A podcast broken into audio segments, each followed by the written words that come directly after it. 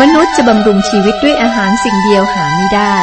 แต่บำรุงด้วยพระวจนะทุกคำซึ่งออกมาจากพระโอษฐ์ของพระเจ้า พระคำคือชีวิต ต่อจากนี้ไป ขอเชิญท่านรับฟัง รายการ พระคำพีทางอากาศ เราอ่านและศึกษาพระธรรมเฉลยธรรมบัญญัตินะครับ มีเนื้อหาที่น่าสนใจ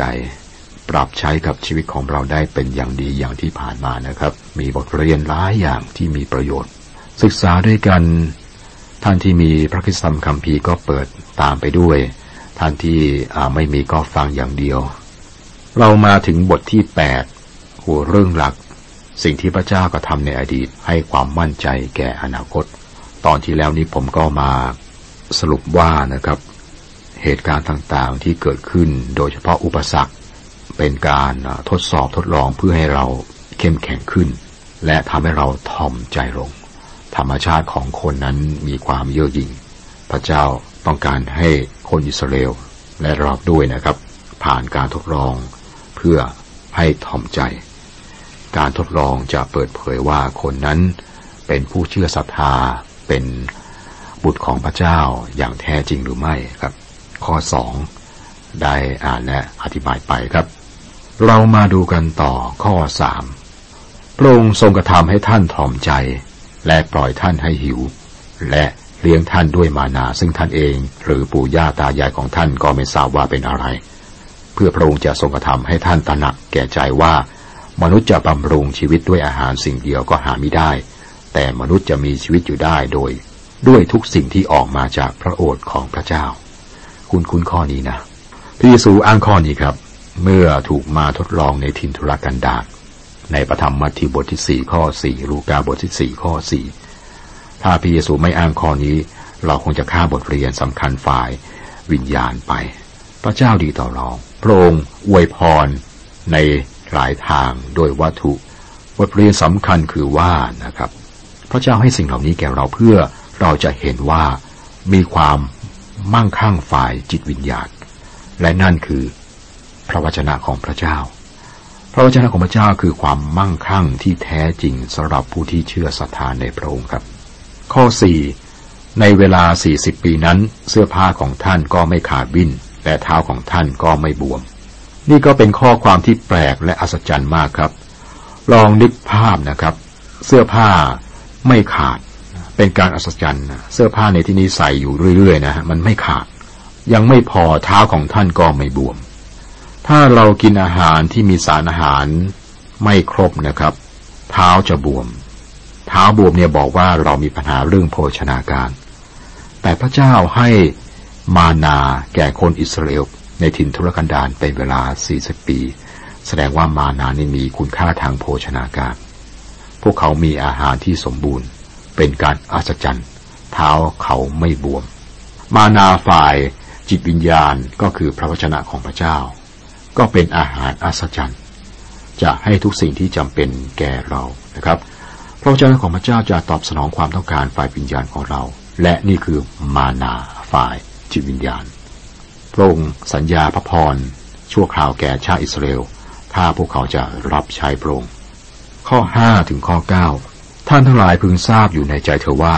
พระเยโฮวาห์พระเจ้าของท่านทั้งหลายทรงตีสอนท่าน เหมือนกับบิดาตีสอนบุตรของตนเช่นกัน เหตุฉะนั้นท่านจงรักษาพระบัญญัติของพระเยโฮวาห์พระเจ้าของท่าน โดยดำเนินตามพระบัญชาของพระองค์และเกรงกลัวพระองค์เพราะพระเยโฮวาห์พระเจ้าของท่านจะทรงพาท่านเข้าไปในแผ่นดินที่ดี เป็นแผ่นดินที่มีทานน้ำน้ำพุและน้ำบาดาลไหลออกมากลางหุบเขาและเนินเขา แผ่นดินที่มีข้าวสาลีและข้าวบาลีเถาองุ่นมะเดื่อต้นทับทิม เป็นแผ่นดินที่มีต้นมะกอกเทศและน้ำผึ้งเป็นแผ่นดินที่ท่านจะรับประทานอาหารอย่างอุดม ซึ่งท่านจะไม่ขาดสิ่งใดเลย เป็นแผ่นดินที่สลาเป็นเหล็ก และท่านจะขูดทองแดงได้จากภูเขา พระเจ้าไม่ได้ให้พระสัญญาข้อนี้แก่คริสเตียนในปัจจุบัน มีความเข้าใจผิดนะครับ เขาจะผิดที่ว่าถ้าใครเป็นคริสเตียนที่สัตย์ซื่อพระเจ้าก็จะทำให้คนนั้นมั่งมีด้วยวัตถุ พระเจ้าสัญญาสิ่งเหล่านี้แก่อิสราเอล แต่ไม่ได้สัญญาแก่คริสเตียน ทีนี้ครับมีคริสเตียนบางคนที่เป็นนักธุรกิจที่ประสบความสำเร็จ พวกเขาให้พระเจ้าเป็นหุ้นส่วน และผมก็อวยพรเขามากมาย พระองค์ทำอย่างนั้น และก็สรรเสริญพระเจ้า แต่นี่ไม่ใช่พระสัญญาของพระองค์นะครับ พระสัญญาของพระองค์คือสาธุการแด่พระเจ้าพระบิดาแห่งพระเยซูคริสต์เจ้าของเรา ผู้ทรงโปรดประทานพระพรฝ่ายวิญญาณแก่เรานานาประการในสวรรคสถานโดยพระคริสต์เอเฟซัสบทที่หนึ่งข้อสามพระองค์สัญญาพระพรฝ่ายวิญญาณ ไม่มีข้อใด ในพระคัมภีร์ภาคพันธสัญญาใหม่ ซึ่งสัญญาพระพรฝ่ายวัตถุ แก่ผู้ที่เชื่อศรัทธาในปัจจุบันนี้ แต่แม้ว่าพระเจ้าไม่ได้สัญญาพระพรฝ่ายวัตถุนะครับ บางครั้งพระองค์ก็อวยพรฝ่ายวัตถุแก่บางคน แต่ไม่ใช่ทุกคน มีคริสเตียนที่ดีหลายคนที่ได้รับพระพรจากพระเจ้า ด้านวัตถุสิ่งของ พวกเขาก็ให้ทรัพย์ หรือถวายทรัพย์เพื่องานของพระเจ้า แต่ก็มีคริสเตียนที่ดีอีกหลายคนครับ ที่ไม่ร่ำรวยนะหรือที่จะบอกว่าไม่มีพระพรฝ่ายวัตถุ ดูเหมือนพวกเขาก็มีความสุขมากที่สุดด้วยนะ พวกเขาสามารถรับใช้พระเจ้าได้มากกว่าคนอื่นด้วย ทีนี้ครับ ความแตกต่างสำคัญอย่างหนึ่ง ระหว่างชาติอิสราเอลและคริสตจักรคือ พระเจ้าสัญญา พระพรฝ่ายวัตถุแก่อิสราเอล และพระพรฝ่ายวิญญาณแก่คริสตจักร ถ้าแยกให้ชัดเจนก็จะป้องกันปัญหาปวดหัวได้มากครับมันทำให้ผู้เชื่อศรัทธาจำนวนมากเนี่ยมีความยินดีแทนที่จะอยู่ในสภาพท้อใจ ถ้าใครเป็นคนจน ก็รับพระพรฝ่ายวิญญาณ เพื่อจะใช้ความมั่งคั่งที่พระเจ้าสัญญาให้ สมัยนี้ครับ จนรวยเนี่ยเขาบอกว่าอยู่ที่ใจ คนมีทรัพย์มากอาจจะจน แรงน้ำใจก็ได้ คนจนอาจจะรวยน้ำใจก็ได้นะครับ มันวัดไม่ได้เหมือนกันนะ ข้อสิบสิบเอ็ดครับ ท่านจะได้รับประทานอิ่มหนำและท่านจะสรรเสริญพระเยโฮวาห์พระเจ้าของพวกท่านในเรื่องแผ่นดินอันดี ซึ่งพระองค์ประทานแก่ท่านนั้น ท่านทั้งหลายจงระวังตัว อย่าลืมพระเยโฮวาห์พระเจ้าของท่าน ด้วยไม่รักษาพระบัญญัติและกฎหมายและกฎเกณฑ์ของพระองค์ซึ่งข้าพเจ้าได้บัญชาท่านในวันนี้ พระเจ้าเตือนคนอิสราเอลต่อไปถึงความจำเริญในวันข้างหน้า ข้อ 12ถึง16 เกรงว่าเมื่อท่านได้รับประทานอิ่มหนำได้สร้างบ้านเรือนดีๆ และได้อาศัยอยู่ในนั้น และเมื่อฝูงวัวและฝูงแพะแกะของท่านทวีขึ้น มีเงินทองมากขึ้น และบรรดาซึ่งท่านมีอยู่ก็ทวีขึ้น จิตใจของท่านทั้งหลายจะพยองขึ้น และท่านทั้งหลายก็ลืมพระเยโฮวาห์พระเจ้าของท่านทั้งหลาย ผู้ทรงนำท่านทั้งหลายออกจากแผ่นดินอียิปต์ออกจากแดนทาส ผู้ทรงนำท่านมาตลอดถิ่นทุรกันดารใหญ่น่ากลัว ซึ่งมีงูแมวเซาและแมงป่องและดินแห้งแรงไม่มีน้ำผู้ทรงประทานน้ำจากหินแข็งให้แก่ท่าน ผู้ทรงเลี้ยงท่านทั้งหลายด้วยมานาในถิ่นทุรกันดารซึ่งปู่ย่าตายายของท่านไม่ทราบ เพื่อว่าพระองค์จะทรงกระทำให้ท่านทอมใจ และทดลองท่านเพื่อกระทำให้เกิดประโยชน์แก่ท่านในบ้านปลาย ในบ้านปลายเนี่ยคือยุคพันปี พระเจ้าสัญญาที่จะ ให้อิสราเอลเป็นชาติผู้นำที่มีพระพรฝ่ายโลก พระเจ้าไม่ได้สัญญาสิ่งเหล่านี้แก่คริสตจักร ดังนั้นนะครับ อย่าอ้างพระสัญญาข้อนี้สำหรับตัวเราเองพระเยซูตรัสว่าเมื่อเราไปจัดเตรียมที่ไว้สำหรับท่านแล้วเราจะกลับมาอีก รับท่านไปอยู่กับเราเพื่อว่าเราอยู่ที่ไหนท่านทั้งหลายจะได้อยู่ที่นั่นด้วย ความหวังของผู้เชื่อศรัทธาในพระองค์ในปัจจุบันคือว่า องค์พระผู้ไทยคือพระคริสต์จะมาอีกครั้งนะครับ รับ ออกจากโลก ความหวังของอิสราเอลอยู่ในโลกนี้ นี่คือความแตกต่างที่สำคัญมาก ถ้ามีใครพยายามผสมพระสัญญาเหล่านี้ครับ ก็จะทำให้เกิดความสับสน ข้อ 17-18 จงระวังให้ดี เกรงว่าท่านจะนึกในใจว่ากำลังและเรียบแรงของข้านำทรัพย์มีค่านี้มาให้ ท่านทั้งหลายจงจำพระเยโฮวาห์พระเจ้าของท่านทั้งหลาย เพราะว่าพระองค์ทรงเป็นผู้ให้กำลังแก่ท่าน ที่จะได้ทรัพย์สมบัตินี้ เพื่อว่าพระองค์จะทรงดำรงพันธสัญญา ซึ่งพระองค์ทรงกระทำโดยปฏิญาณต่อบรรพบุรุษของท่านดังวันนี้ เมื่อคนอิสราเอลอยู่ในแผ่นดินและจำเริญขึ้น แล้วก็จะรู้ว่ามีการเชื่อฟังพระเจ้า เมื่อไม่จำเริญในแผ่นดินนั้นก็แสดงว่าไม่ได้เชื่อฟังพระเจ้า ให้เราดูอิสราเอลในตอนนี้แล้วก็ตัดสินเองนะครับข้อ19ข้อ20และถ้าท่านลืมพระเยโฮวาห์พระเจ้าของท่านไปติดตามพระอื่น และปฏิบัตินมัสการพระเหล่านั้น ข้าพเจ้าขอเตือนท่านจริง ๆ ในวันนี้ว่า ท่านจะต้องพินาศเป็นแน่ อย่างกับบรรดาประชาชาติ ซึ่งพระเจ้าทรงกระทำให้พินาศไปต่อหน้าท่าน ท่านทั้งหลายจะพินาศอย่างนั้นแหละ เพราะท่านไม่เชื่อฟังพระสุรเสียงของพระเยโฮวาห์พระเจ้าของท่านทั้งหลาย นี่คือคำเตือนสำหรับพวกอิสราเอลพระองค์ทรงสัญญาที่จะอวยพรพวกเขาถ้าเขาเชื่อฟังพระองค์ถ้าไม่เชื่อฟัง พระองค์ก็ ปฏิบัติกับพวกเขาอย่างที่ได้ปฏิบัติต่อชาติอื่นที่อยู่ในแผ่นดินก่อนหน้าพวกเขา ที่จริงพระเจ้าปฏิบัติต่อพวกเขารุนแรงกว่าชาติอื่นด้วยนะครับทำไมครับ เพราะว่าอิสราเอลได้รับความเข้าใจที่มากกว่า ความเข้าใจทำให้มีความรับผิดชอบต่อพระเจ้า บทที่เก้าบทที่เก้าหัวเรื่องหลัก พระเจ้ารู้จักอิสราเอลอดีตของพวกเขาไม่ดี พระเจ้าทบทวนอดีตของชาติอิสราเอลแก่คนรุ่นใหม่นี้พระองค์ไม่ได้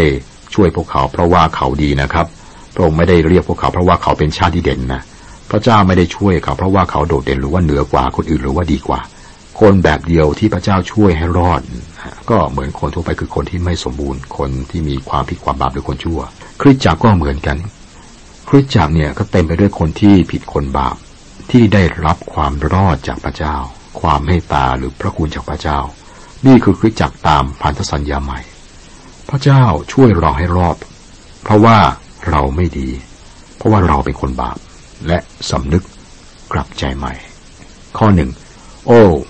คนอิสราเอลจงฟังเถิด ท่านกำลังจะข้ามแม่น้ำจอแดนไปในวันนี้ เพื่อจะเข้าไปขับไล่ประชาชาติที่ใหญ่กว่า และมีกำลังมากกว่าท่าน ทั้งเมืองก็ใหญ่มีกำแพงสูงเทียมฟ้า วันนี้ ไม่ได้หมายถึงวันที่มีเวลา 24 ชั่วโมงนะครับ แต่หมายถึงเวลาเมื่อพวกเขาเข้าในแผ่นดิน ข้อสองประชาชนก็สูงใหญ่เป็นลูกหลานของอานัตผู้ที่ท่านทั้งหลายรู้จักแล้วและท่าน และผู้ที่ท่านได้ยินเขาพูดว่า ใครจะยืนหยัดต่อสู้กับลูกหลานของอานัตได้ พระเจ้าประทานรายงาน เรื่องแผ่นดินนี้ซึ่งเลวร้ายกว่ารายงานที่คนสอนแนมได้นำกลับมา ถ้าเราศึกษาอดีต นะครั้งที่โมเสสส่งผู้สอนแนมเข้าไปดูนะครับพระองค์ก็ให้ข้อมูลมาโอ้รุนแรงกว่านะครับ พระเจ้ารู้จักแผ่นดินนั้น พระองค์ทราบว่าใครอยู่ในแผ่นดินนั้น และบอกให้ผู้อิสราเอลเข้าไป พวกเขาไม่ยอมเข้าไป เพราะว่าพวกเขาไม่ได้เชื่อในพระเจ้า พระองค์ทรงทราบว่าคนในแผ่นดินนั้นครับ รูปร่างนี่สูงใหญ่กำยำแข็งแรงนะครับ ระองค์ทราบความลำบากทุกอย่าง แต่พระองค์สัญญาที่จะให้เขาได้เข้าไปแผ่นดิน คนเดียวบวกกับพระเจ้าเป็นชนส่วนใหญ่ นั่นคือข้อเขียนของมาตินูเทอร์นะครับ เมื่อใครร่วมมือกับพระเจ้า นั่นก็เป็นชนส่วนใหญ่ ข้อสามวันนี้ท่านทั้งหลายจงทราบเถอะว่า ผู้ที่ไปดังเพลิงเผาผลาญข้างหน้าท่านนั้นคือพระเยวา พระเจ้าของท่าน พระองค์จะทรงทำลายเขา และทรงกระทำให้เขาพ่ายแพ้ต่อหน้าท่าน ดังนั้นท่านจะได้ขับไล่เขาออกไปกระทำให้เขาพินาศโดยเร็ว ดังที่พระเยโฮวาทรงสัญญาไว้กับท่านทั้งหลายแล้วนั้น พระเจ้ารับผิดชอบในการขับ พวกเขาออกจากแผ่นดิน พระองค์เป็นเจ้าของแผ่นดิน เป็นพระผู้สร้าง มีสิทธิ์ที่จะท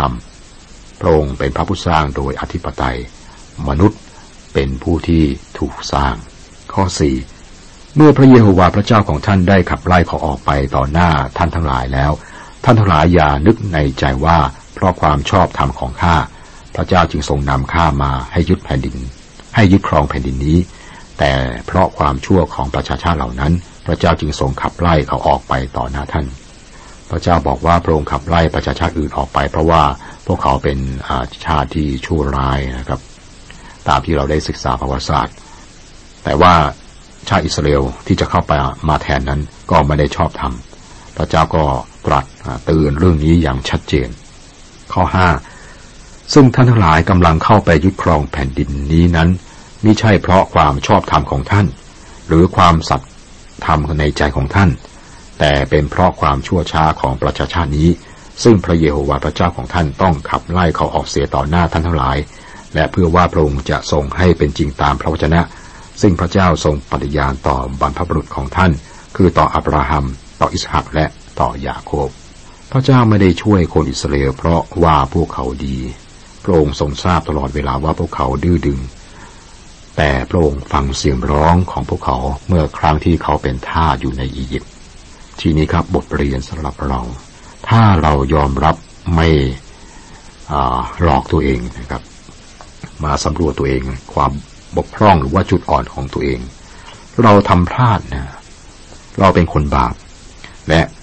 ต้องการองค์พระผู้ช่วยให้รอด ต้องร้องขอพระเจ้าเมตตาขอความรอดจากพระองค์ พระเจ้าฟัง เพราะอะไรครับ ไม่ใช่เพราะว่าตัวเรา แต่เพราะว่าเห็นแก่องค์พระผู้ไทยครับ ถ้าเรามาหาพระคิดโดยความเชื่อพระองค์ช่วยเราให้รอด ข้อหกเพราะฉะนั้นท่านทั้งหลายจึง ท่านทั้งหลายพึงทราบเถิดว่า ซึ่งพระเยโฮวาห์พระเจ้าของท่านทรงประทานแผ่นดิน ดีนี้ให้ท่านยึดครองนั้นมิใช่เพราะความชอบธรรมของท่าน เพราะว่าท่านทั้งหลายเป็นชนชาติที่ดื้อดึง เราเป็นคนบาปพระเจ้าช่วยเราให้รอดเพราะเห็นแก่ องค์พระคิดไม่ใช่เพราะเห็นแก่เรา ถ้าใครคิดว่าพระเจ้าพบสิ่งดีในตัวเราอาจเข้าใจผิดและจะผิดหวังครับ พระเจ้ารู้จักมนุษย์ทุกคนพงค์บอกว่า พระองค์ไม่พบความชอบธรรมใด ๆ ในมนุษย์ไม่มีใครสมบูรณ์ พระเจ้าช่วยเราให้รอดเพราะเห็นแก่องค์พระผู้ไทยที่สิ้นประชนเพราะความรักในมนุษย์นะครับ ในเฉลยธรรมบัญญัติมีเมล็ดของกิติคุณแห่งพระคุณของพระเจ้าที่เราศึกษามาครับ ความล้มเหลวในอดีตของอิสราเอลข้อเจ็ดจงจำไว้ว่าจงจำไว้และอย่าลืมเสียว่า วกท่านได้กระทำให้พระเยโฮวาห์พระเจ้าของท่านพิโรธที่ในถิ่นทุรกันดารตั้งแต่วันที่ท่านออกจากแผ่นดินอียิปต์กระทั่งท่านมาถึงที่นี่ ท่านมักกบฏต่อพระเจ้าอยู่ โมเสสนำพวกเขาย้อนกลับไปยังประวัติศาสตร์ของพวกเขาและบอกเจาะจงถึงเวลาที่พวกเขาสร้างรูปวัวทองคำในพระธรรมอพยพบทที่ 32 ข้อ 4 เราพบว่า เมื่ออาโรนได้รับทองคำจากมือเขาแล้ว หมายถึงต่างหูทองคำ พวกผู้หญิง ผู้ชายถอดต่างหูทองคำและมอบแก่อาโรนต่างหูทองคำเหล่านี้เป็นสัญลักษณ์ของการไหว้รูปเคารพคนเหล่านี้กลับไปสู่การไหว้รูปเคารพอย่างรวดเร็ว อาโรนเอาต่างหูทองคำเหล่านี้ หล่อเป็นรูปวัวทองคำและพวกเขาก็บอกว่า โอ้อิสราเอลสิ่งเหล่านี้แหละเป็นพระเป็นพระของเจ้า ซึ่งนำเจ้าออกจากแผ่นดินอียิปต์พระเจ้าให้พวกเขาระลึกถึงสิ่งเหล่านี้นะฮะ ในพระธรรมสรุดีบทที่ร้อยหกข้อสิบเก้าบอกว่า ท่านได้สร้างรูปโคในเฮเรบและนมัสการรูปเคารพหล่อพระพระเจ้าทรงให้พวกเขาจำแต่พวกเขาลืมครับ ศึกษามานี่มีบทเรียนหลายอย่างที่นำมาใช้กับชีวิตของเราได้นะครับท่าทีของความถ่อมใจ โดยเฉพาะเมื่อประสบความสำเร็จหรือการถ่อมใจเมื่อเจอกับอุปสรรคต่าง สอนให้เราไม่เย่อหยิ่งนี่เป็นบทเรียนที่ผมได้รับ และคิดว่าคุณผู้ฟังก็จะมีบทเรียนที่ได้รับเช่นเดียวกันครับพระเจ้าประเสริฐและดีต่อเรา